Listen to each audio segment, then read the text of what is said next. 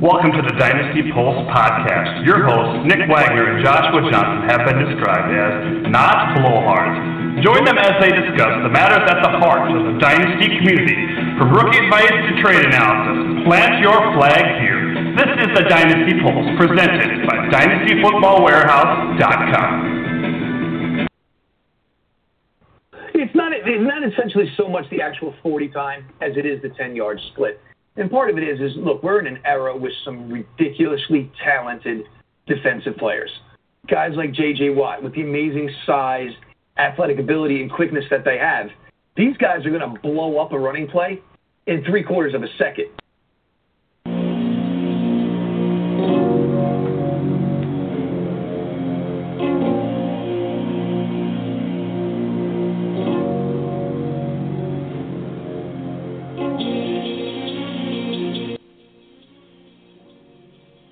The Dynasty Pulse podcast. I am your host, Joshua Johnson, getting the music levels ready there behind me. Uh, with me, as always, is Nick Hail to the Redskins Wagner. Nick, what's up, buddy? Uh, not much. I saw Josh Gordon applied for reinstatement today. So should anybody be actually realistically getting excited about that? uh, yeah, I saw that and kind of laughed too. I was like, eh, well, good for him. Good luck there, Good buddy. luck to um, yeah. hmm Let's hope he doesn't celebrate tonight. Um, but anyway, as always, we are brought to brought to you by FantasyData.com, your your source for fantasy inside information. Just small monthly fee helps you destroy your friends, and who can put a price on that, really? Um, great show for you today as we look at the NFC East.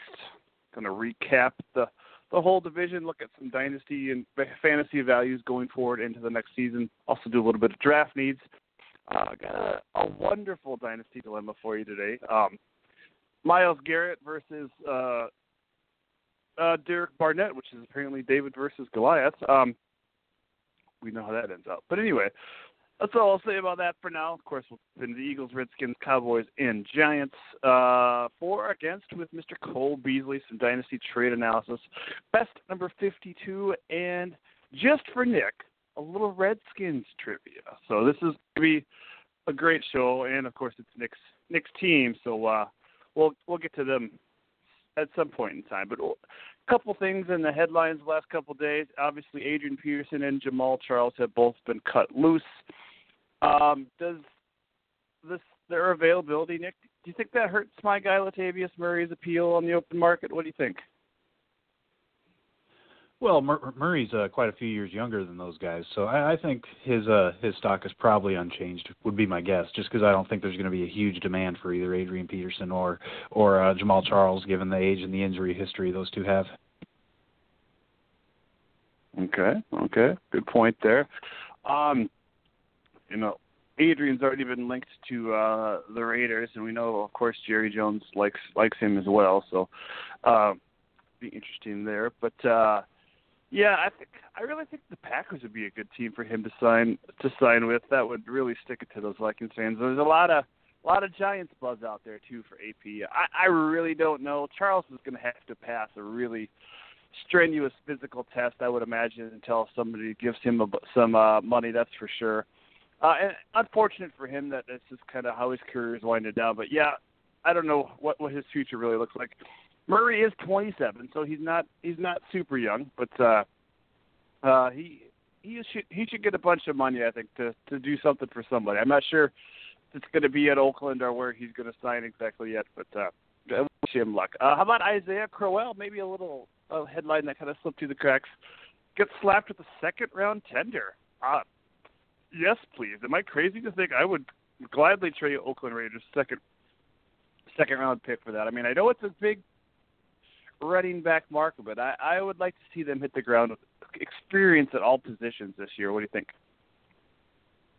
Uh, I think a second round is too too high, especially how deep the pool is, both in free agency and the draft. If at running back position, I, I just think a second round pick is too high for anybody to give up, and I think that's what what Cleveland figured, and that's why they did that, so they would be assured of uh, retaining him.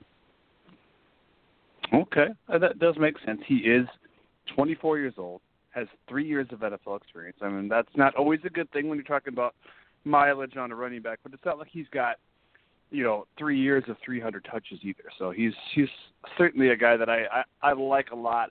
I'm not going to go out there and tell people that and and trade a bunch off for him, but I think he's a guy that's even if he remains in Cleveland, he's a guy that's going to slip down. ADP wise, and would be one of those last started running backs drafted in in, in startup. So I, I like him a lot. Uh, Mr. AB84 got paid, that's for sure, and Lev Bell franchise tag. I don't know if there's a, a whole lot to say about that, Nick. Right? I mean, obviously AB's deserving of the money, and they want to keep uh, Lev Bell around for one more year. I think it was kind of a move they had to do, right? Oh, definitely. And uh, Antonio Brown might even be able to keep a little bit more of that money than he would have. Uh, I saw a headline today that the NFL is thinking of loosening the uh, t- touchdown celebration penalties. So, good news for AB84. it's about time. And somewhere, somewhere, uh, William Gay is dancing, uh, just from that news alone. Uh, and we didn't. I didn't really want to necessarily spend a whole lot of time on it because we've talked about it a few last few weeks. But uh, Kirk Cousins saga kind of uh, saga kind of continues. I think it's officially sit with the franchise tag, but it sounds like there still might a deal could possibly get done, even though people are saying no. What what, what have you heard there, Nick? Well, the latest rumor I heard was that uh, Washington is going to need an RG3 type of trade uh, in order to trade Cousins, and of course they gave up three firsts and a second in order to move up to get RG3. Uh, there's no way anybody's giving that up. Uh, I, that just seems like a posturing to me. I think if somebody offered a first and a second, that would be a no-brainer. They would probably trade him away. But now Cousins also said he wouldn't sign a long-term deal with anybody other than San Francisco, apparently. So, yeah, lots of drama there. Nothing new in DC. Mm. Well, at least we know where he wants to go. Um, but yeah, that's interesting. Man, you know, I understand where you're coming from, and nobody would trade that, but and no offense to your Redskins, but how did you give that up in the first place? I mean, it makes more sense to to trade that for somebody who actually has done something on an NFL field than it does to take a chance on getting the second overall pick. You know what I mean? Yeah, definitely. But I guess they were enamored with uh with the things RG three did in uh, at a Baylor, and and you know what? It really was a magical rookie season that he had. It's a shame that the the team broke him. Yeah, when Shanahan there year two for RG three. Uh, yes. Okay. Yes, yes, I believe. And he, he just kind of, and he just wasn't healthy. Kind of got himself broke at the end of that rookie year, and really wasn't that healthy going in. So, well, we're gonna get to the d- dilemma, and uh, in case you missed it, I put this to a Twitter poll, and it was easily one of the most lopsided Twitter polls ever.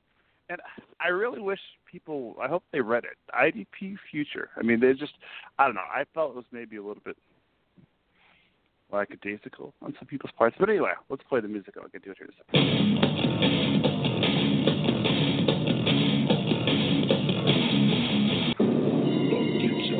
Nothing else but confrontation.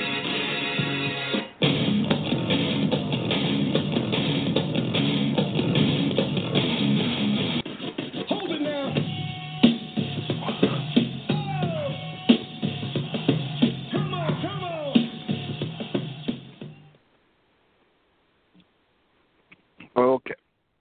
Now, I realize that Garrett might be the best player in this draft draft class, but that doesn't necessarily mean he's the best IDP player. Um, let me let me maybe just rephrase that for one second here. I think it's maybe just like I said, a little lazy just to assume that he's going to be the best player. I mean, I think I think some of us generally know better when when we look at IDP guys about how to just automatically assume something like that that does not you know he might be the best one of the viewed as the best player in the draft, but does not mean he's the best ID player. If you're in a sack heavy scoring system, I'll grant you that Garrett is a very intriguing process. Yet I believe Barnett is the complete package. I know I should not be enamored with one play, but on one of Barnett's highlight reels, there is a play where he's basically asked to drop back into pass coverage. So he's about five or five yards off of the line of scrimmage. Now this is a four three four excuse me a four three DN doing this. Their opponent tries to screen to the to the flat to their tight end in the flat, and Barnett sniffs it out and absolutely buries the kid. Again, it's just one play, but it tells so much about his ability to read and react on the fly. It showcases also a level of maturity that I don't think the raw Garrett can necessarily attest to. Barnett produces this massive thunder from his wide thighs that I truthfully have not seen since the days of Reggie White. He also has a well-rounded enough to be he's also well-rounded enough to be a beast versus the run. Garrett is definitely a quick twitch player, yet I believe Barrett, Bar, excuse me, Barnett can produce more consistently than Garrett, who will be holding to his sack total first and foremost. Barnett averaged 5.1 tack, 5.1 tackles per game, while Garrett averaged a whole tackle less at 4.1 in college.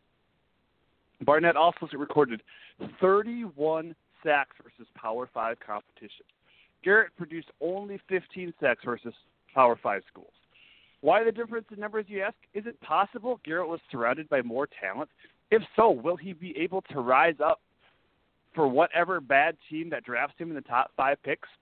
Garrett is being labeled as a scheme friendly player, which means he is far more likely to be burdened with the LB designation. Barnett feels like a, a, a lot safer bet to remain at defensive end. Garrett's long legs, long scampering legs could scream outside linebacker to the Browns or whoever drafts him. Basically, we know what Barnett is. He's a rock solid 4 3 D end. And since he looks to get drafted beyond that best player available point, he should get dropped into the right situation for him and his future IDP accolades. Again, if you are a sack heavy player, Garrett is looks looks like the real deal pass rusher extraordinaire.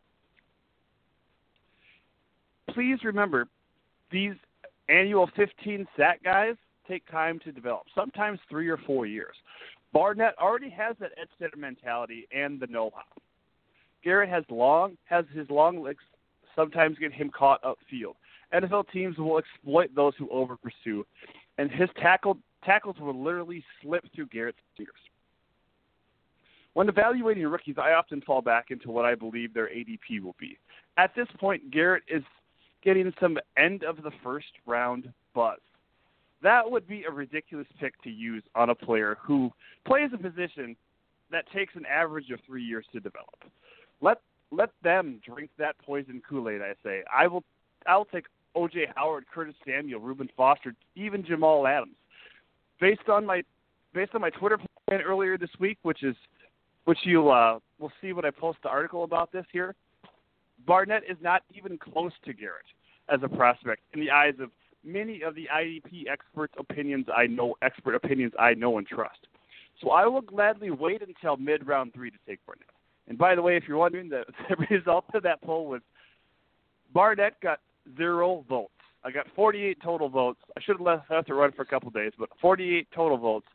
Every single one for Myles Garrett. That's that's just a, la- a lazy take, I think, on this pick because everybody's just assuming that obviously he's going to have opportunity, but I just think he's not quite to Barnett's level. Nick, what do you got on on Miles Garrett, the best overall player in this draft class?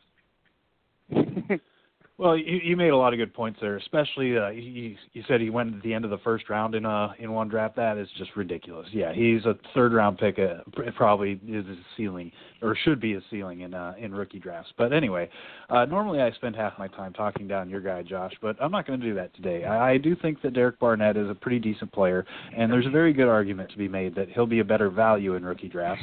Let somebody else set the market for defensive ends and take Garrett, and then swoop in a few picks later, or even a round later depending on how if somebody reaches uh, for Garrett like they did in that mock draft.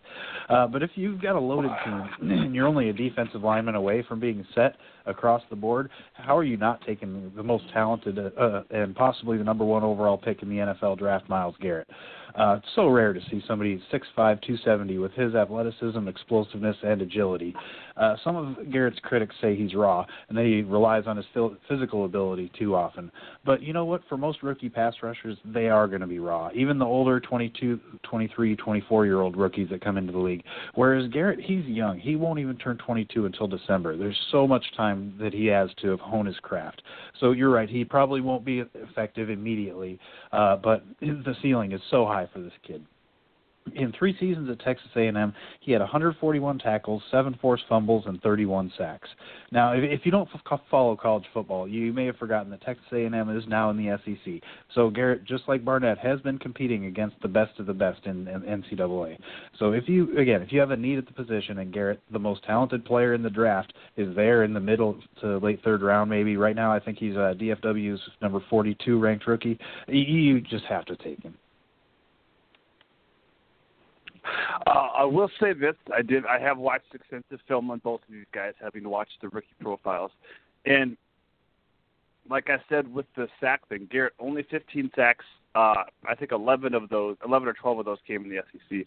And when he went up against top competition like uh, Cam Robinson, who's more than likely a first round pick, you know, might may, might be a right tackle in the NFL level, but probably a first round pick here. He he only had like maybe two plays where he actually got past him. Um, and that that really spoke volumes to me about about what what he where he's at at least at this point in time. Um, I I've I just I I love Barnett, and I think it's you know, and, and I'm not saying that I'm not taking this side just to be contrarian. Um, I don't know, but Howard hates that word, but um, yeah, I just I just I and I and I'm and I'm not doing it for press. I just think it's I just think it's not that cut and dry a decision. You know, maybe you know maybe these guys are maybe it's basically Reggie White versus Bruce Smith. I think I mean I think they both have that type of potential. I could see Myles Garrett turning into that player. I just think it's going to take time, and you know sometimes it, it's Cleveland. You know, what if he's stuck in Cle- he's going to be stuck in Cleveland for five years? Uh, that that might not be the best thing either if that if that is the case. So any other thoughts there, Nick? Um, no, that is a good point, though, that uh, Cleveland is not the uh, most friendly landing spot for rookies. Mm-hmm. And he, you know, for all accounts, he seems like a good kid. Daniel Jeremiah had his high school coach on the other day, and he he seems like a great kid, a great people person, uh, somebody who's going to be be able to uh, help the team out and be uh, go you know go in there with a good attitude. I'm just not uh, uh, I struggle, and I and I get it. I think it all comes down to ADP. When you, I can't see passing up a guy, even like a guy like Curtis Samuel, who I think could, I would, if I had to pick a side on one, have him catching like you know forty, fifty balls this year, I would probably say yes over no. Even though he doesn't have a team yet, he would be like the perfect landing spot for for a team like Dallas. I think would be awesome to have a third down back like that. So I just even like an OJ Howard. I, I mean, and I know tight ends take time to develop too, but I just think there's not there's not as many, and we see pass rushers come out every single year for us to take a guy like you said beyond 3.1. I think is is crazy ahead of 3.1. So let's get to the Philadelphia Eagles, Nick. Um, wide is wide receiver or running back their their biggest need. Well, I think it's got to be wide receiver, unless the coaches know something about Nelson Agholor actually figuring things out. Uh, they had so many drops last year, uh, and I know the running backs aren't elite, but they are serviceable. I think Jordan Matthews is likely a wide receiver two at best. Uh, Agholor and uh, Dorial Green Beckham definitely are not wide receiver ones at this point, so they they've got to find somebody else who can catch the ball. Yeah, I don't know. I mean, I think this is a deep enough class where you know if they they want to go Corey Davis or Mike Williams in the first I think the running back class is deep enough for them to find somebody. But I, I really think, you know, it'll be interesting to see. You know, we talked a couple weeks ago about Kenny Stills going there via free agency. That would be a good play for them. Even even a guy like Kenny Britt, I know he's he's up there in age, but maybe he could help those those young guys out. You know, Britt's certainly a guy that's had to earn it his whole career. Maybe he could go there and help those help those young guys out. Um, but the RB class is deep, so I see. I think I wouldn't be surprised to see them draft both positions. But uh, you're probably right. If they if they could even if they got a guy like uh, John Ross, a guy that could really you know take the top off the defense You know, There's been some DeSean Jackson hype of him going back there too. So I, we'll see, we'll see what the draft brings, and but free agency is obviously which comes first. Um, which IDP player, Nick, do you think is going to benefit the most with one year of experience in the Schwartz system now? Um, I think it's going to be Jordan Hicks. He, he didn't have a bad second year. Uh, st- uh, played all 16 games, had 85 tackles, but after he had 50 tackles in only eight games his rookie season, many were hoping for over 100 last year, and I do think that's going to happen in 2017. Uh, he's not a huge sack guy. He's only had one sack each season, but he's still a playmaker. Uh, five interceptions last year for a linebacker. It's a very respectable number, but uh, he only hit double-digit tackles in one game. Uh, I think that's going to improve. Yeah, very good point. And I think we talked about it a couple weeks ago, and it wasn't my original idea. I think I just saw it on Twitter, but you know, Hips or Hicks had a torn bicep last year, which ended his rookie season, and he really didn't have a chance to uh to do a lot of conditioning. He was more just so working on recovering and getting back onto the field. So hopefully he comes back as a little more of a uh, focused player. So that that'll be a, something to keep your eyes on. I you know I think Brandon Graham could actually step up and have a, have a good uh better year than he had. He's not this big flashy guy that's going to give you 12, 15 sacks, but I I could comfortably pencil him in for maybe eight sacks and 50 tackles, and that's that's that's a pretty serviceable defensive end numbers. You know, it's not wow, but it's certainly a guy. That you know, if he can produce, you know, those consistent, you know, three to five tackle range per game. I think I could I think I could handle that. You know, coming out of him. So I think he I think he's a guy that's is another guy that's like a Kenny Britt who's really struggled to uh, find his spot in the NFL, and I think they they found a good spot for him, and he's make certainly taking advantage of it. And I'd like to see him grow within that system one more year. Now, we did talk a few weeks ago. Was that last week, Nick? Where you or that was Alonso. But there's also some thought about uh, Jordan Hicks possibly moving. I think you mentioned that a few weeks ago to outside linebacker. I know there's some rumblings about that. I think that all will depend on if they can find a trade partner or not for Mychal Kendricks. He seems to be a guy uh, on the block right now. I gave him some money, and unfortunately, didn't, he didn't really translate into what the Schwartz system wanted. So, something to keep an eye on there. Uh, Malcolm Jenkins and Rodney McLeod are basically glowing examples of both safeties in a 4-3 scheme being IDP relevant. I, I know that's more of a statement, Nick, than uh, Nick for, than a question, but I, it's something that I've been rattling around the IDP brain. You know, we, there obviously a lot of people prefer free safety, or excuse me, strong safeties to free safeties when it comes to IDP. But I think in the 4-3, and I and I've noticed this the last couple of years with the Raiders – one guy isn't necessarily always the free safety. It's kind of it kind of shifts to like maybe the strong side of the field where they'll take turns being strong and free safety. And I think Philadelphia really kind of hammered that home with those two guys because they are both top tier uh, IDP de- defensive backs. What do you think, Dick? Uh, yeah, and it's not just in, in Philadelphia. We also see it in Green Bay with multiple safeties uh, being IDP relevant. Uh, Rodney McLeod, 80 tackles. Malcolm Jenkins, 69 tackles. you know, I, I do fully admit that my biggest weakness in fantasy is identifying how IDP guys are going to fit into the schemes. So, uh, just thank goodness, I guess, for uh, talented writers guiding guiding the way for those of us who aren't quite as uh, knowledgeable on that front. uh, well, I try, and even if it's just trend spotting, I certainly try. And I think the opposite of that, safeties in the three four you know that that one guy that one guy is more of a more of the strong safety is more of a rover. You generally have bigger outside linebackers in a three four to oh, to make up for you know the less less guys along the defensive end, and then you really need that free safety to be kind of that center fielder, that speed guy in the vacuum of your defense, and and that strong safety usually picks up the you know the tight end or the running back too. But free safety is more like I said of a center fielder, not a guy that kind of not a guy that you're going to see in the box very often. I think in the three four. I could be totally wrong, but that's what my IDP brain has uh, spotted trend-wise over over the last couple of years. And if I, I get some time, I'll try to figure out a, an article about that. So, um, or if I'm making sense and somebody wants to write an article and send it to me, I will read it. Uh, draft needs for this team. Obviously, we kind of touched on wide receiver, running back. Is that is that a first round idea there, Nick, or what? What do you think for this team, early and kind of long term there? What do you think?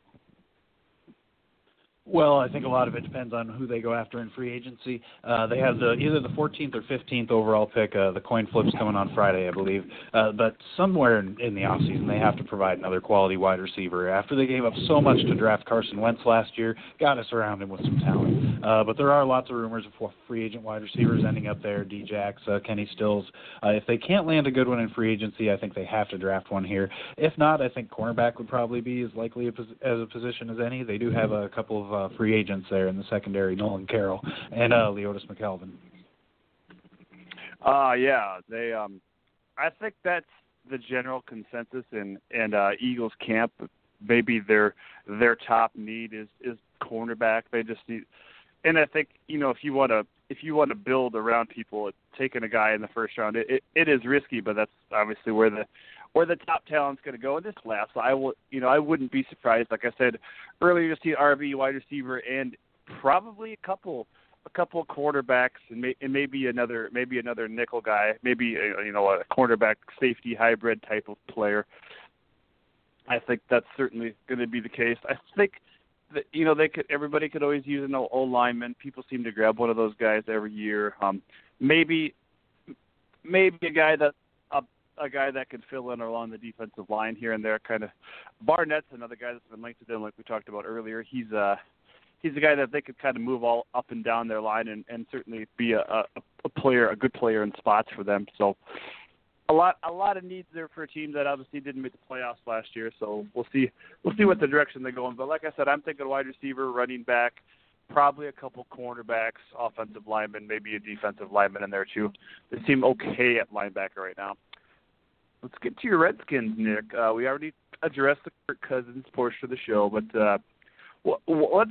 I thought we'd look into the future, um, and I really need a clip. Really need a clip when I say something like that. I feel like I I, I lose myself there for a second. Um, what are our predictions, Nick? Break down the Redskins RB depth chart.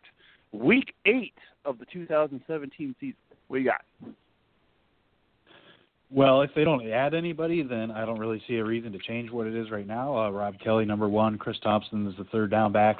Uh, Matt Jones and Mack Brown back up Kelley. Possibly Mack Brown being the number two guy over Mac, Matt Jones. Um, you know, Keith Marshall is the one guy to watch on that depth chart. If he if he returns healthy, he has a lot of speed. Uh, right now, he's the backup third down back to Chris Thompson, but he could make some noise in the preseason. Somebody to watch. Uh, Matt Jones, you know, he had the starting job going into the last season, and then lost it. It's tough to see him winning it back, in my opinion.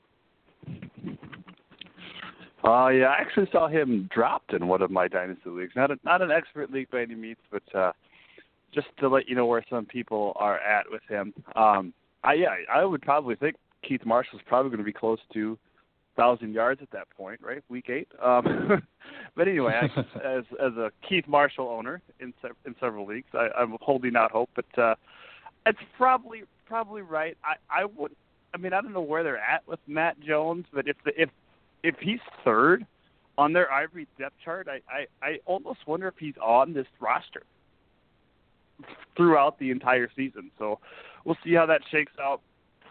You're probably right, Rob Kelley, Chris Thompson.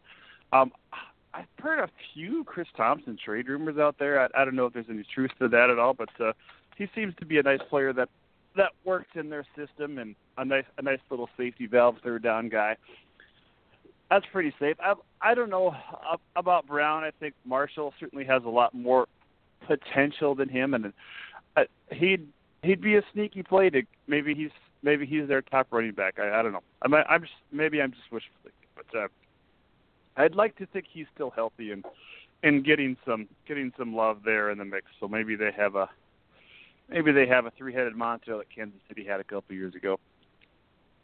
But uh, I'll go. I'll go with you. I'm going to go Kelley Thompson, Marshall, Matt Jones to the Arena League, and I don't even know who that Brown guy is. So I, I think I kind of know who he is. Was he was he in St. Louis before that, right? Uh, I don't guy? think so. I thought he I thought he was an undrafted uh, rookie free agent. I could oh, be wrong. know, I think I you know what I'm thinking. I'm thinking of Malcolm Brown. There's two of them. There's a defensive tackle, and I think the other Malcolm Brown is still the backup there to Todd Gurley. So that's we'll leave it at that. I'm losing myself here. What are some reasonable goals for your uh, your prize first round pick last year, Nick uh, Josh Doctson? What, what are some reasonable goals for him? Well, he missed basically all of 2016. He played a little bit when he probably shouldn't have. Seems like the Redskins uh, love playing those injured first round picks. Um, I, I I would guess that they either re-sign one or both of the free agent wide receivers, Garcon, DeSean Jackson, or get another guy. So as long as he's not expected to be the wide receiver one, I would say 750 yards and five scores would be a decent uh, start to his career. Uh, but there's so many variables on that wide receiver depth chart right now, plus the quarterback situation. It's a pretty fluid situation to try to predict. Yeah, yeah, you'd like to hope. I would imagine you're probably saying those numbers if that's with the Cousins returning, and I think that's fairly reasonable. Um, I I think he's a guy that, when fully healthy, could hopefully stretch the field. Uh, I think more sense and just probably good for morale if they didn't bring Djax back and brought Garcon maybe back on a one or two year deal let Doctson kind of be that deep threat. And you know, you, got a whole bunch out of Crowder last year. I mean, that guy, as much as no, as much as you don't want to respect him because he's five, you know, five eight, he just he just gets the job done. So if he could be your wide receiver too, let Doctson, you know, be that deep threat guy, be that Kenny Stills type of player in your offense. I I think that's a pretty reasonable goal. I 700 yards, five touchdowns. I'd like to think he's maybe there's you know eight touchdown potential just because he can do so, some things for you in the red zone. I so we'll we'll, we'll leave it at that. Uh, I'm gonna ant up the ante and see eight touchdowns. You know, would you be okay with that? Yeah, yeah, I would definitely be okay with that. Uh, would have so rather had it last some- year. Yeah. Would have rather had it last year after I spent the third overall pick in our 16 team league on him, but yeah, I'll take what I can get. Yeah. Yeah. Well, as somebody who's had Jameis, Jameis, Jamison Crowder as their wide receiver two in that same league, uh, uh, uh, yeah, you know what I mean. Uh, but anyway, obviously there is probably some changes coming to this uh, to the D. Anybody a certain IDP bump? Well, I- don't know if it's really an IDP bump as much as an on the field bump, but I think there's nowhere to go but up for Bashaud Breeland, uh, the cornerback who was really solid in 2015, but basically fell apart in 2016. His IDP numbers were still decent, but uh, you know if he pl- if he plays that bad again, it wouldn't surprise me to see him benched. But I do think he will bounce back and uh, and be the starter all the season. You know, playing opposite Josh Norman means a lot of opportunities. He just needs to get his confidence back. If he does end up getting benched sometime throughout the year, uh, I believe uh, F- uh, the cornerback Fuller was a third round pick last year. He might be a guy to keep an eye on. Okay. Now, I guess what what are your thoughts? Are they are they think they're going to go back to the four three? What what have what have you heard? Uh, I think they're going to keep a lot of the things in place that they already had. Uh, Manusky got, obviously was promoted from within. He was the linebackers coach last year, so I don't think they're going to do a whole lot of uh, major schematic uh, changes. But they do have a lot of free agents in the front seven, so uh, that could change depending on who they lose and bring back and and uh, sign from elsewhere too. Okay, yeah. It, when you change things around, you kind of look, look at that situation like the Bears had a few years ago, and they went to the four three, and all of a sudden Jared Allen was an outside linebacker. ID, the IDP world was bumming, but uh, he, you know, if they do make that change, I would hope it mean Preston Smith puts his hand in the ground. Maybe wouldn't be the best thing for Ryan Kerrigan, although he could still play like a strong side type of role, but. uh yeah, we'll see. We'll see what it brings, and that you you wonder what that good does to a guy like Su'a Cravens if they if they decide to make that change. So they, I mean, they, this team is obviously built more for the three four, but it just hasn't been that great, especially against the run. And you know, maybe they can address those type of situations um, in the draft. But uh, Baker's a guy that that's been really really solid, and if he makes the change back to defensive tackle, trans, the transition back to the defensive tackle designation, he's a guy that I would really really like to have on my IDP roster. Just a just a real gamer. So uh, so draft needs, Nick. Obviously, the, there's a, a few of them. Well, what do you got? Well, they've got lots of cap space and a lot of holes, so, so it's tough to say what need what their needs are going to be uh, come draft day. Assuming that Cousins is still there and that the wide receiver position is settled, I think they would have to go defensive line or safety. Uh, the couple guys you mentioned, uh, Chris Baker, he's going to be a free agent, uh, and Su'a Cravens, uh, you know, is rumored to be moving to safety. But even with him moving to safety, they need another one. They they've been searching for a playmaker at that position since Sean Taylor was murdered. And what is the first pick? Where's it at? Uh, I don't have that in front of me. Um, I want to Pro- probably twenty-ish. Okay. I have not done a mock draft this year. I usually write one, and I just I don't know. I've been doing other things, so I uh things when you start, it's really hard to stop. So I just decided not to uh uh not to do it. Yeah, seventeen. Or number seventeen. So probably past Jamal Adams territory, which which does not not that's not good. I would love to see him. I think that would be a nice fit in that defense. A guy that certainly would make a difference in the box. Uh, but then again, you know, if if Sue was moving to safety, he's probably more of a strong safety than a free safety. See. So maybe you're looking at a guy like a second round, like a uh, like a Budda Baker, uh, a guy that could just absolutely fly. A little undersized, but uh, Washington's never had that problem before. There with their well, obviously with guys like Darrell Green and DeAngelo Hall. Uh, I would say Hall's actually a pretty good comp for Budda Baker, so I like him. I think, um, you know, gosh, if Barnett would slip to 17, I think you guys would be really happy with him. Even though I think he's more of a four-three guy. If you if you put him along that line, I think he's a guy that could add some weight. You know, he's he's in that two two sixty. He could probably balloon up to two seventy, two eighty, um, and not not slow him down too much. I think he could hold up in a three four. I got some concerns there for that, but I think, like I said, he's a guy that's probably better suited for a four three. Um, offensive line, you you got a need there, Nick. Well, we could always get depth uh, on the offensive line, and left guard is a position that could be upgraded, and uh, possibly center as well. But uh, you know, the, the tackle positions, I think, we're pretty set. Yeah, yeah, okay, but yeah, I think I think what the main thing there is kind of rebuilding that defense. So I'd look to see them probably do defense the first two rounds, maybe even the first three rounds. That is that a pretty fair guesstimate? Uh, yes, unless the wide receiver position does not get addressed in free agency, and then I think they would have to add somebody in the first couple of rounds. Two first round first round wide receivers two years in a row, huh? All right. Um, moving on to the Dallas Cowboys. Uh, is Dak Prescott likely? I didn't this very well. Is Dak Prescott more likely to double his INT total of four, or surpass his TD total of twenty-three? What do you think? Oh, I thought it was uh, the question would be double the touchdown total as well. But uh, I, either way, I think uh, he's more likely to have eight interceptions. I think uh, he had a great rookie season, but uh, you know, eight interceptions is still a very good season. Uh, it's way more likely, I think. You know, especially if Dallas gives the youngster a little more freedom to throw down the field in year two, that would uh, result in more chances being taken and probably more interceptions as well. Uh, but you know, even if he has, you know 28 touchdowns and eight interceptions. That's still a pretty darn good year.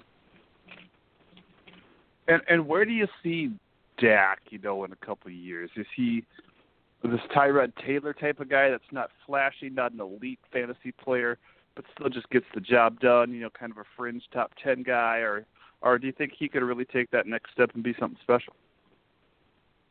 He could take that next step, but I don't, I don't think Dallas needs him to take that next step when they have Ezekiel Elliott in the backfield. Uh, he just really, he, he, a game manager is what's going to fit that offense best. So even if he has the ability to be a top five fantasy quarterback, I don't think Dallas is going to ask him to do that.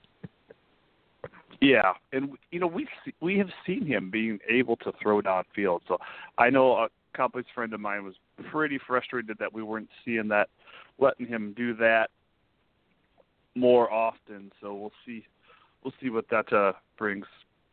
A guy that certainly could step in the next step, but like you said, he doesn't need to to be a top five to to make this to make this Dallas engine go. So um, we'll see though. I think he's a guy that you know he could be that Alex Smith type of game manager, a guy that's going to give you 500 grounds, 500 yards on the ground every year, which is which is not necessarily something you can always depend on, but that's that's certainly a nice little nice little bump for your QB.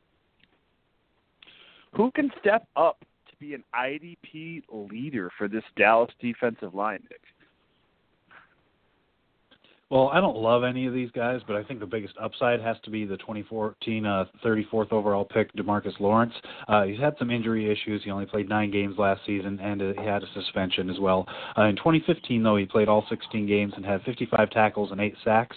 Uh, you know, given the fact that pass rushers, like we say, take time to develop, and that he's in a contract year in 2017, I, I think he could possibly have a big year.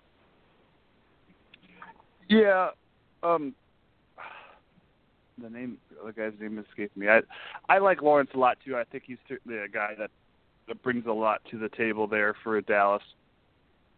Uh, Crawford, Tyrone Crawford is a guy I thought was okay. I don't know if he's a leader. He's just more of a situational type of player.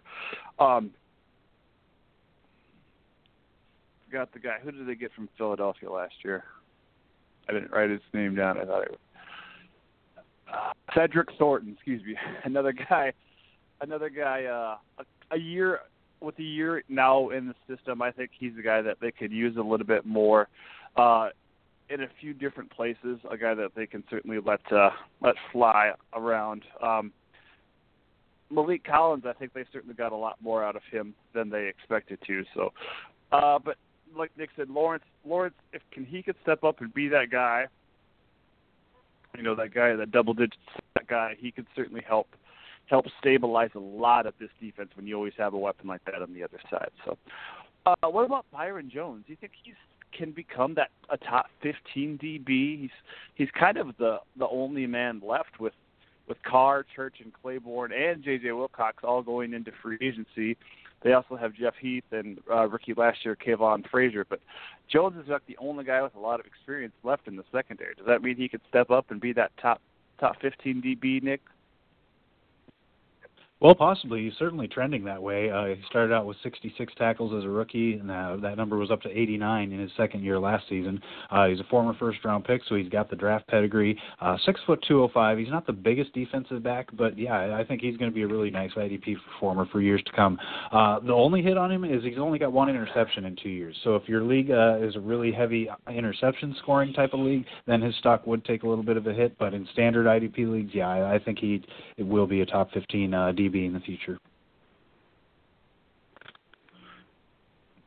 Yeah, and he's a speed guy too. He's one of those guys that blew up the combine with a with a nice forty time. So when you have a, a safety that has a lot of speed, that hopefully can lead to some tackle potential. I I think there'll be a lot of stress on him this year, so I might I wouldn't be surprised to make him maybe see him take a step back this year. But I think he's certainly a player that has has that type of ability. And and, and safety is kind of up and down position. You know, it's a little like corner where there's a, there's a handful of top guys, but and then and then there's a, a bunch of guys that you could find on the waiver wire every week. But I think I think Jones can step up and be one of those guys that you're consistently playing, just because he's he's got experience now and he's got a lot of speed, and a lot brings a lot to the table. And like I said, with them potentially overhauling their entire secondary, they're going to really need him to step up and be a leader and lead by example. Uh, draft needs, Nick. I got uh, obviously DB with them with a lot of guys in free entering free agency. Uh, wide receiver is I think a position they need with with Butler and uh, Terrence Williams leaving and, and maybe an, a, a running back that's not not 28 years old. What do you think? Well, I think it might be tempting to add another weapon for Dak, especially like you mentioned, Terrence Williams being a free agent. But I just think the secondary is a far bigger concern, especially with all the free agents that you mentioned, uh, Carr, Claiborne, and Church. Uh, you know, the team also has swung and missed on defensive linemen in the past in the early rounds, uh, most notably Randy Gregory. So I wouldn't rule out defensive line either. Yeah, uh, so especially excuse me, if somebody falls to them, there's certainly a a need there. Um, yeah, I, them losing, you know, guys and Witten certainly up there in age. I, I could see like a like a Curtis Samuel guy. I think would work well in that defense. Not to mention former teammate was Ezekiel Elliott on that offense. I should say, just as a nice third down slasher back. I think that's my. uh I think I should patent that term, slasher back. That's my. My. That's my term. I don't know if it, I don't think anybody else says it anyway. but uh, we know Jerry can't pass on on weapons, and tight end of the future is certainly something to look at too. With this being a deep class, I can see I can see Dallas making a splash and maybe doing that round two, round three. Uh, Witten's going to be 35 pretty soon, so uh, certainly something to look at there. DB's got to be the top top option. We'll see who's around when they pick there in the late later stages of the first round. Let's move on to the New York Giants, Nick. does the cutting of Rashard Jennings open a door of confidence for Paul Perkins or a window for the G men drafting an RB early? What do you think? Uh, I think it's kind of a combination of both. I think they're going to draft not they're not going to draft a running back in the first round, but I think it will be early enough that it'll be a running back by committee situation. Uh, that's probably the best thing for the team. But I do think Paul Perkins will be the head of that running back by committee. He's a, he's a good player. Uh, 456 yards as a rookie, 4.1 yards per carry. Uh, went over 100 yards in Week 17, the the week that he had the most touches. Uh, I, I do think he's still going to be the Giants running back number one. I do. I I just think that maybe somewhere between rounds three to five somewhere, they'll probably probably add another back there to to uh, ease, lighten the workload a little bit. And like I mentioned earlier too, there's a lot of there's a lot of AP to the Giants buzz. I I just don't know if they have an offensive line to to help an older guy out like that. I know AP says he can bounce back, but you know he is getting getting up there. But I I don't know. I I would not be shocked if the Giants spent a first round pick on a running back. If if Dalvin Cook and and for our Fournette is there, I I would not be surprised. Uh, update: I think Leonard Fournette reported to the combine at 240, a little heavier than his playing weight. So uh, certainly something to uh, keep your eye on there. But uh, yeah, we'll see. I I, I don't know. I I like Perkins, but I think he's more of a complimentary back.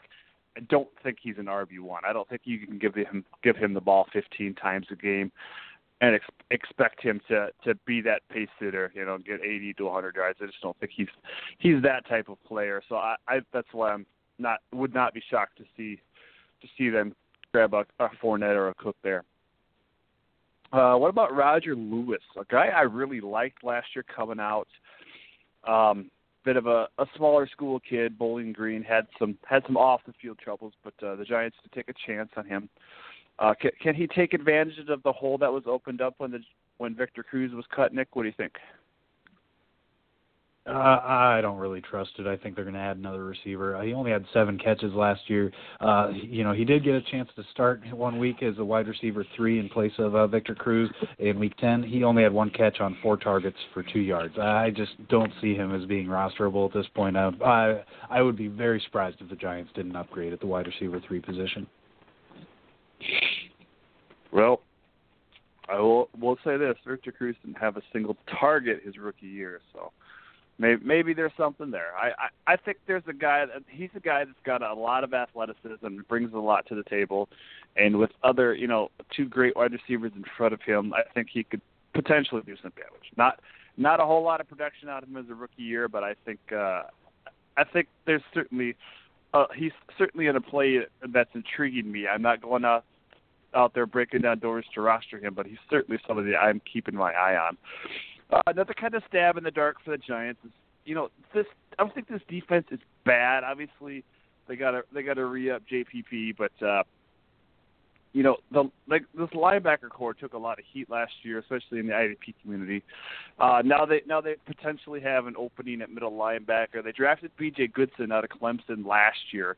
Can, he be counted on at, at at that position, Nick, as the man in the middle for the Giants? What do you think? Uh, maybe. I mean, fourth rounder last year from Clemson. He's got good size, six one, two forty two. And last year's starter, uh, Kelvin Sheppard, who is a free agent, he struggled, uh, to put it lightly. I think you know if the team doesn't add a new middle linebacker, yes, he'll be the starter. But I do think they are going to address the linebacker position at some point. I'm just not sure if they're going to focus more on adding uh, outside linebackers or middle linebackers. So a lot remains to be seen, but he, there's a decent chance that he'll be the starter.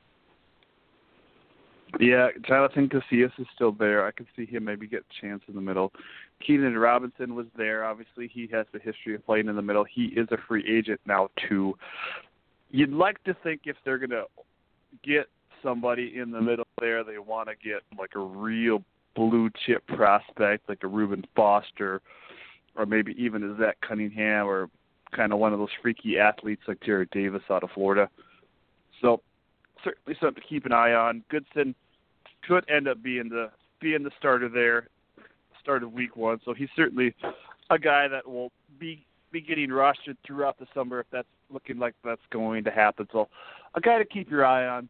Not a not an overall you know great freak athlete, but I, I think a guy that could get the job done. He's seems more of like a uh, Kevin Minter than a than obviously like a, a Luke Kuechly or a top notch player. But uh, we'll see we'll see how that ends up there. Um, other linebackers, not a lot of not a lot of love there for Kennard. I do like Devon Kennard. He's super super quick off the edge.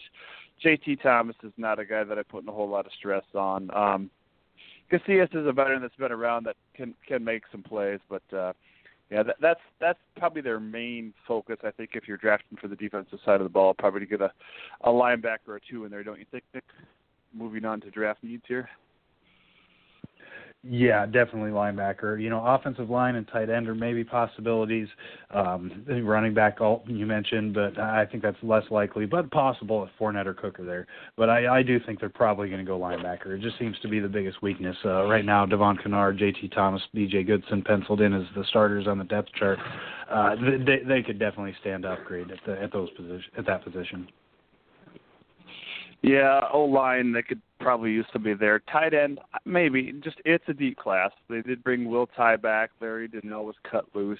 They have Jerell Adams out of South Carolina, who who a lot of people are pretty intrigued by. He could maybe be a guy that steps up there. So, uh, that's all we have for you on the Giants.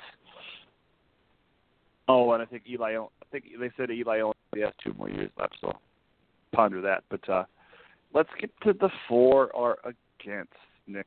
Now, this is the segment we do every so often. We take one player, one of us takes a for side, one of us takes an against side, and then we each bring four talking points to the table as we as we get it all out there in the open. So let's play the music. It's time for for or against.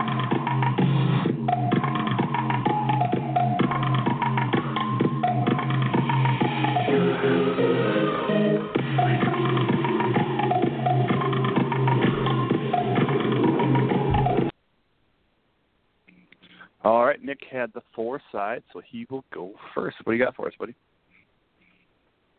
Well, Cole Beasley led Dallas in receptions and yards last season, 75 for 833. Uh, he even had two more targets than Dez Bryant, and with Jason Witten still there, uh, that's impressive that uh, Cole Beasley's numbers beat all those guys. Okay, I think the cat's kind of out of the bag. Uh, the book is fully open now after a great season and, and him putting up a respectable 98 targets on film. I think teams will be teams will be well versed in how to slow him down. Well, you know, bigger wide receivers are able to outmuscle defenders for the ball, but at five foot eight, 180 pounds, Cole Beasley's unable to do that. Instead, his agility and short area quickness help him to get wide open. And if you're a young quarterback like Dak, Dak Prescott, do you want to throw it to a covered Dez Bryant and hope that he comes down with it, or just dump it off to a wide open Cole Beasley, knowing that he's going to move the chains? That's an easy choice. God, I had no idea he's five eight. Uh, but I'll get to his short area quickness here in a second. I think he's reached his peak. I already, I already mentioned the preparedness teams will take towards Beasley. I think he deserves that kind of respect. But that, but I don't think he is a hundred catch, one thousand yard re- receiver. I just, I, I don't, I don't just don't think he is. What do you think? You're probably right. He's probably not going to get 100 catches in a year, but he is a PPR machine. In 2016, his worst line was two catches for 23 yards, and then he also had two uh, games where he only had three catches, one of which was Week 17, uh, which didn't hurt any fantasy owners. But he had uh, four or more receptions in all the other 13 weeks, so that's pretty nice floor for PPR leagues. Points. Um, Terrence Williams, like I mentioned earlier, Terrence Williams, Brice Butler, both free agents. Jason Witten is almost my age.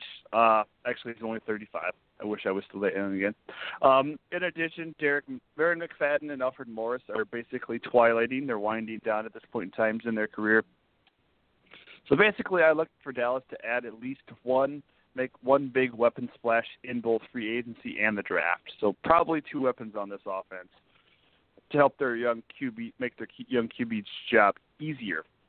Even if it's like a third down slasher back, like I mentioned earlier with a guy like Curtis Samuel, Beasley's targets will be affected. Well, I kind of go the other way on that. Uh, you know, Terrence Williams had nearly 600 yards in 2016. He's going to be free agent, could be gone.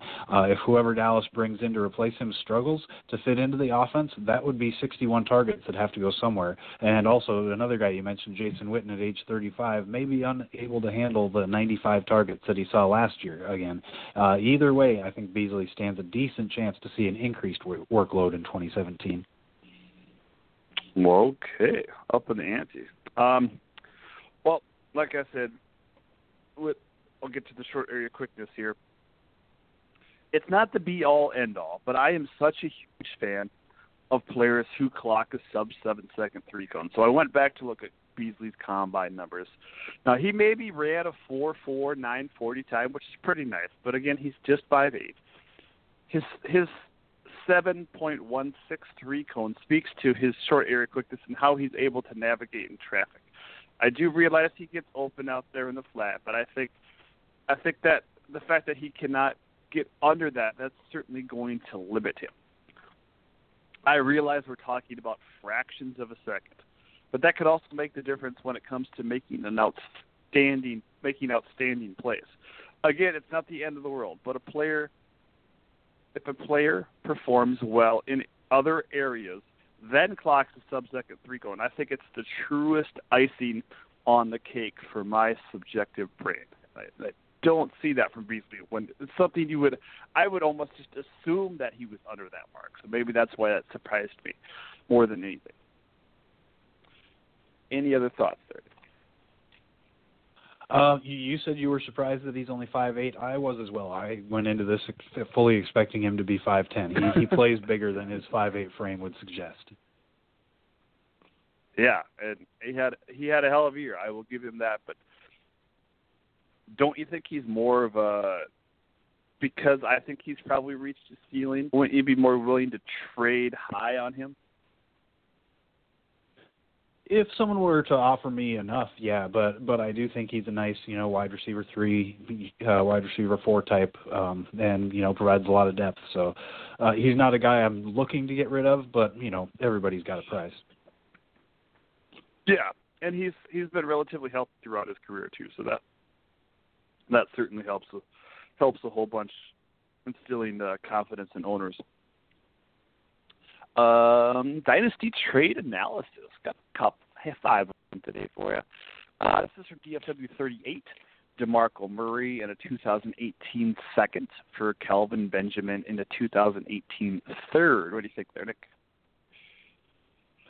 Uh, well, long term, definitely, I have to side with the uh, the team that picked up Kelvin Benjamin, uh, Demarco Murray. Probably, you know, two, three years tops left as a as a starting running back in fantasy leagues. Um, you know, I know you're moving up around while picking up the running back, but so short term Murray, but long term, got to go with Benjamin.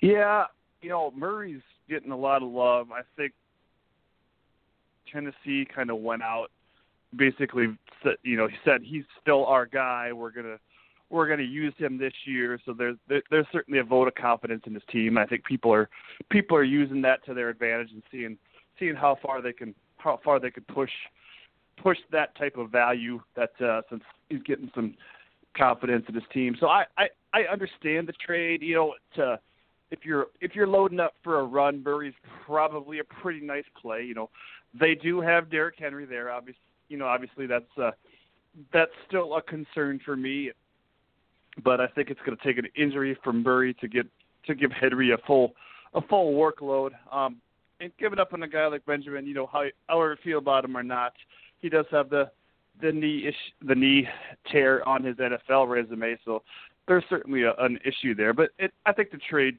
certainly makes sense. Uh, you know, loading up a loading up on a, a nice running back for for a run, giving up a wide receiver. I think both teams certainly benefit there uh, Tyrod Taylor and 4.28 for Jay Cutler and 3.16. What do you think? Oh, I keep going back and forth and back and forth on this one. I, I really so obviously it must be a pretty even trade. Um, I think Tyrod Taylor is slightly more likely to be a star. I think both of them are probably going to be starters somewhere in the league next year, just because the league is so quarterback starved. Uh, but I think Taylor, uh, Taylor has a little bit more of a chance to be a starter, so I'll, I guess I'll lean toward toward his side. But if Jay Cutler ends up starting also, I think that side might win. Again, very very close. Yeah, you know, there's some Jay. I think it came out after this trade. Excuse me, but there's a lot of Jay Cutler retirement buzz, so that that certainly comes into play here. Uh, but and I feel like even if he doesn't retire, it'll be some team maybe you know come on be our starting quarterback for one year and we we know what what 100% invested Jay Cutler looks like if he's if he's got one foot in retirement and and playing, you know, playing just to make it through the year. I I I certainly want the Tyrod side. I I think I think I'd have to go Tyrod on this one all the way. Uh, Julio Jones for Sammy Watkins, 1.06 and 1.11. What do you think? Now, do you know the league size? Is this a standard uh, 12-ish team league, or is this maybe DFW 36 uh, or 48? Uh, the it, yeah, I do not know. I do not know anything about this one. I just pulled well, it up on Twitter. I, I would assume 12, 12 team PPR, but I, that's just me assuming. Uh, okay, because if this was DFW 48, where there's four copies of each player, that 1.06 and 1.10 would be far more valuable than in, a, of course, a 12 team league. Assuming it is a standard 12-ish team league, uh, assuming it's a normal type of league, I think I'm going to go with the the Julio Jones side. That's you know it's one of the top two receivers in fantasy. Him and Antonio Brown.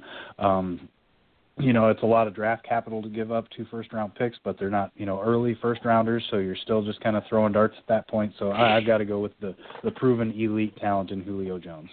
Yeah, and you look, guys. I was kind of looking at this guys that went in that one between those 1.06 and 1.10. Kenneth Dixon, Boyd, you know, Michael Thomas was kind of a, a 1.8, 1.9 in a lot of leagues. So there's certainly a talent to be had there, and you get a couple shots at it. But Julio's up, certainly a much safer bet. Watkins has got so much injury history, and that that team is in disarray. You know, they're still not not fully confident in Tyrod being their guy. Oh, you know, Watkins is default the best receiver on that team right now with Robert Woods in free agency potentially, but yeah, Julio is just a much safer side to take. It, it seems weird to give up two picks, but since we know what exactly the pick numbers are on this one, you got to go with the Julio side. Uh, Ty, excuse me, Terrell Pryor. I couldn't say that word for a second. Terrell Pryor eh, for Cameron Meredith and pick 2.10. What do you think?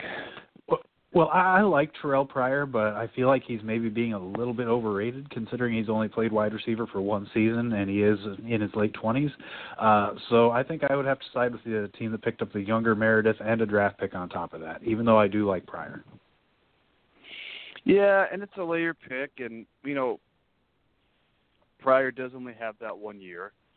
he's a free agent. We'll see where he ends up and what his usage will be. I'm not saying somebody's going to sign him and not use him, but you know, it's might might be might be different. He might be a wide receiver too. You know, maybe he's maybe he goes to Arizona where you would like that value, but he's not.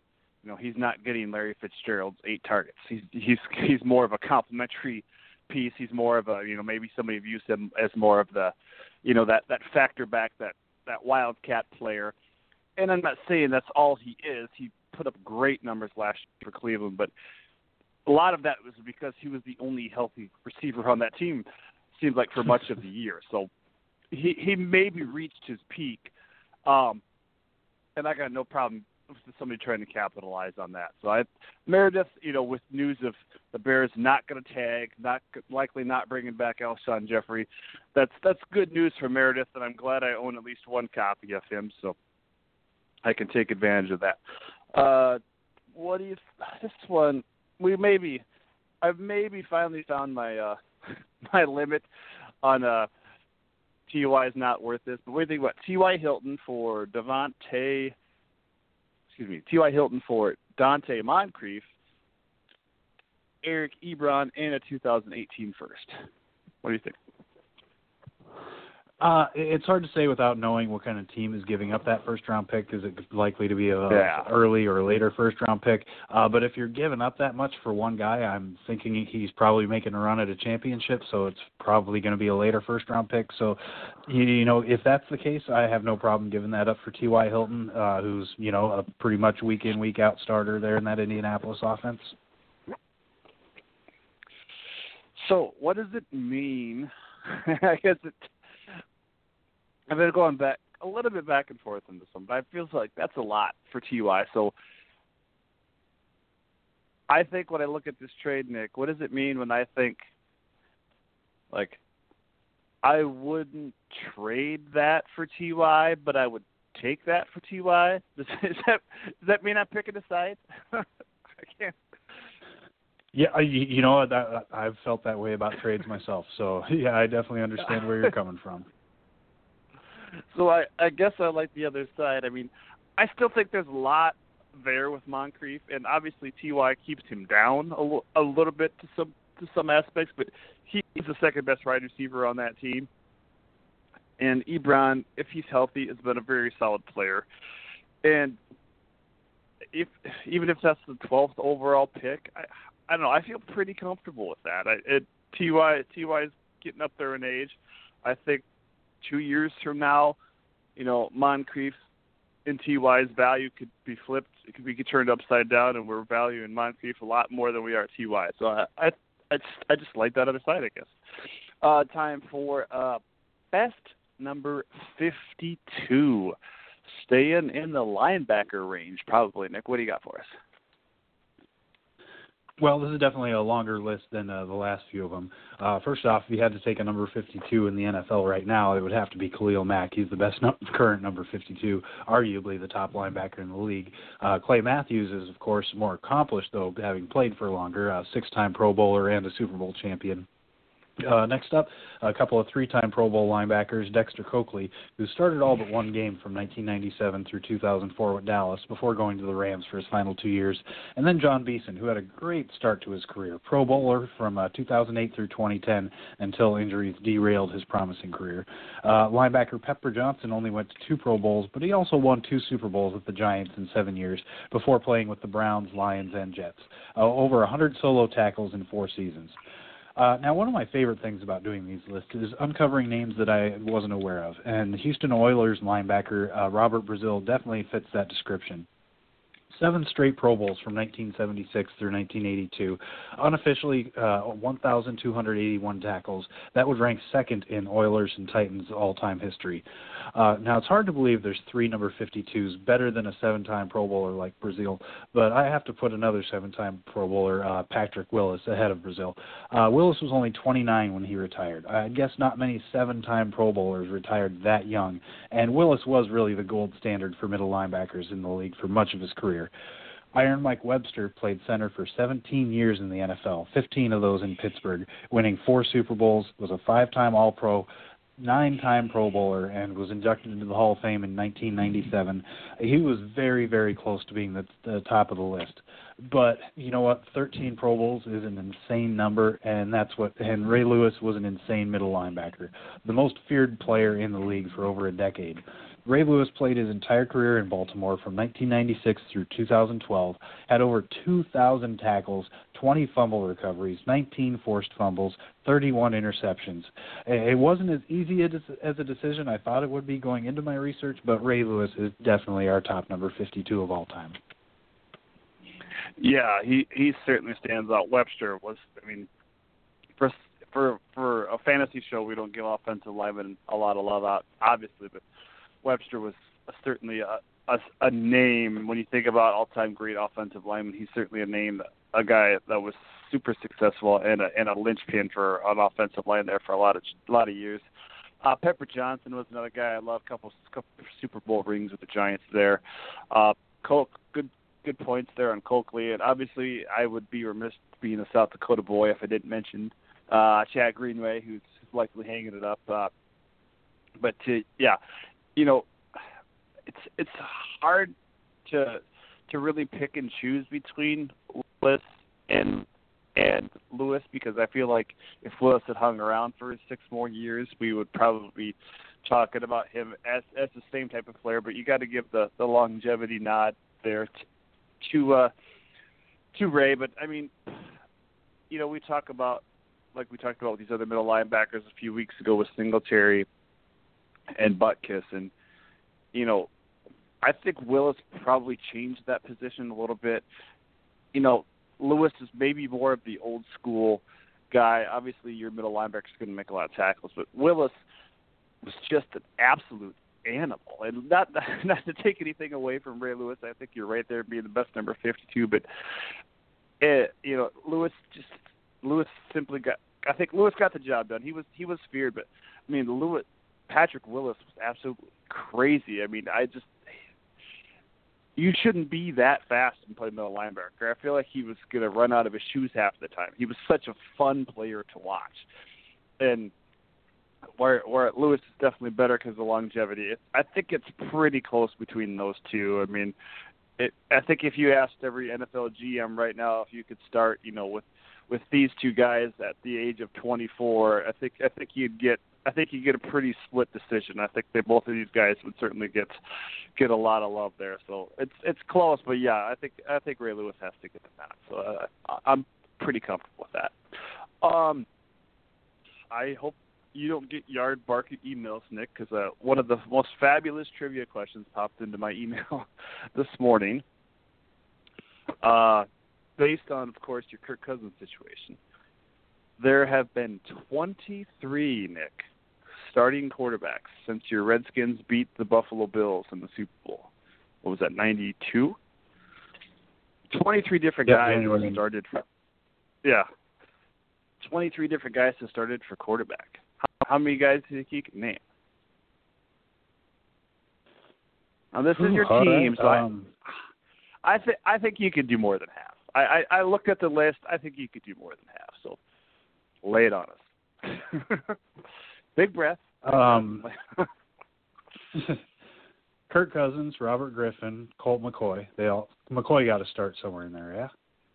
oh yeah, going backwards. Okay. I like it. Um, now it's going to get random though after the the three current ones. Uh, let's go with uh, Trent Green, Gus Frerotte, Yeah. Heath Shuler. Uh, your favorite Oh, player, Heath Tony Shuler. Banks. yes. uh, Jeff George, Brad Johnson.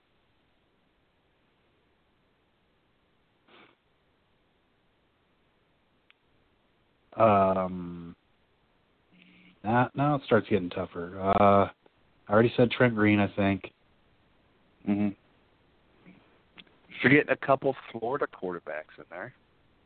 Oh yeah, with the uh, Danny Wuerffel, uh, Shane Matthews. Yeah, yeah, the, Yeah. Old, the the old ball coach years. Yeah. Um. Oh, uh, another first round pick. I forgot Patrick Ramsey. yeah. Uh, yeah, I'm starting to draw a blank at this point. that's over half though. Yeah. Yeah. Did you say the Auburn quarterback that also played for the Raiders? Oh, Jason Campbell. No, I did not say Jason Yeah. Campbell. Okay.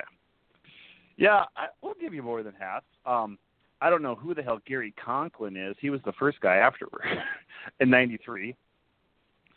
Uh, Rich Gannon also in nine. Yeah, Rich Gannon Mm, also yeah, '93. Gannon. You got Gus Frerotte. Um, four awesome years with the Frerotte. Was that the was that the uh somewhere in there the head the head the head to the sidelines? Giving Yeah, yeah. When he headbutted the head, headbutted the wall Yeah. and missed the rest of the season. Yeah, okay. Uh he did not get John Friesz, I don't believe. He was ninety four. Uh that was pre Heath Shuler. So Heath Shuler you got did you say Jeff Hostetler? No, I missed the Hostetler. Yeah. Hostetler just one year ninety seven. You got Trent Green, Brad Johnson, Jeff George, Tony Banks, Shane Matthews, Patrick Ramsey, Danny Wuerffel, uh Tim Hasselback Hasselbeck, excuse me. He was one year. Uh Mark Brunell. I don't think you got that one either. Uh Jason Campbell you got. I don't think you got Todd Collins. Did you get Sexy Rexy? No, I missed? Sexy Rexy. And I Oh. even saw Todd Three- Collins start a game in Minnesota. How did I forget that? Ah. Yeah. uh, th- and three, yeah, three Florida quarterbacks. And d- did you say Donovan McNabb? Nope, nope. I, I think my brain Oh, okay. intentionally forgot about him. Uh, and then how could you forget John Beck, 2011? Come on. Uh, but you did pretty good. You did pretty good. Nice work. Uh, I I could not have named that many Raiders quarterbacks. I'm I'm almost positive. Uh, yeah. Because yeah, we stuck with Jamarcus Russell too long. So maybe there wasn't as many, but uh, I don't think I could have done that. So, nice work. That is all we have for you this week. Uh, next week we are doing.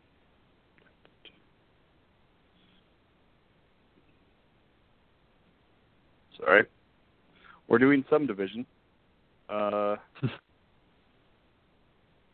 AFC South. Sorry, sorry for the delay. We'll be doing AFC South next week, um, and I'll figure out a dilemma and a against probably within the division. Although I have some good free agency dilemmas in me, so maybe maybe there'll be some big free agency signings. Well, maybe not.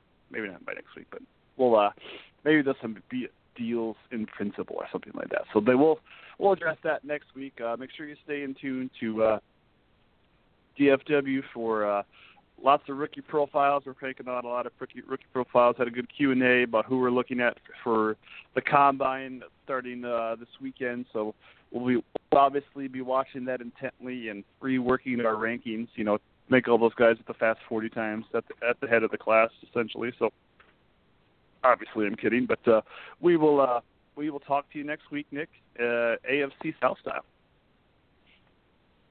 Sounds good. And one last piece of news: I just got a headline that the Eagles are going to consider signing Jamaal Charles, given the history that he has with Doug Pederson. So that might be a nice uh, boost to their backfield if he was able to come back healthy.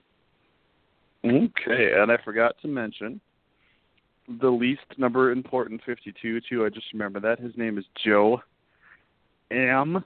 Stutz. I'm sorry if I said that last name wrong. He played one like three games for the Cleveland Browns in 1951, I believe it was, at center, six foot five, 264 pounds. So Gerald Joseph Ambistutz, the least important number 52 of all time. So there you go. Thanks for indulging me with trivia, Nick. Make sure you all check out fantasydata.com. That is our sponsor, and they are awesome. So you got you have to check it out. And they're, and they're more than just football. If you're playing foot, uh, baseball, fantasy hockey, they even they even have golf and a lot of daily stuff there too. So make sure you check that out. Maybe they don't have golf. Don't quote me on that.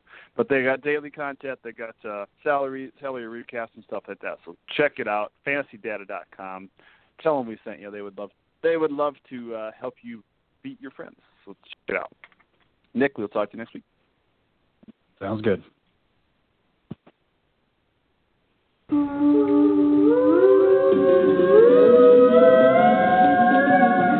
for listening to the Dynasty Bowl Podcast with Nick, ALC Western Wagner, and Joshua Johnson. Sayonara, people.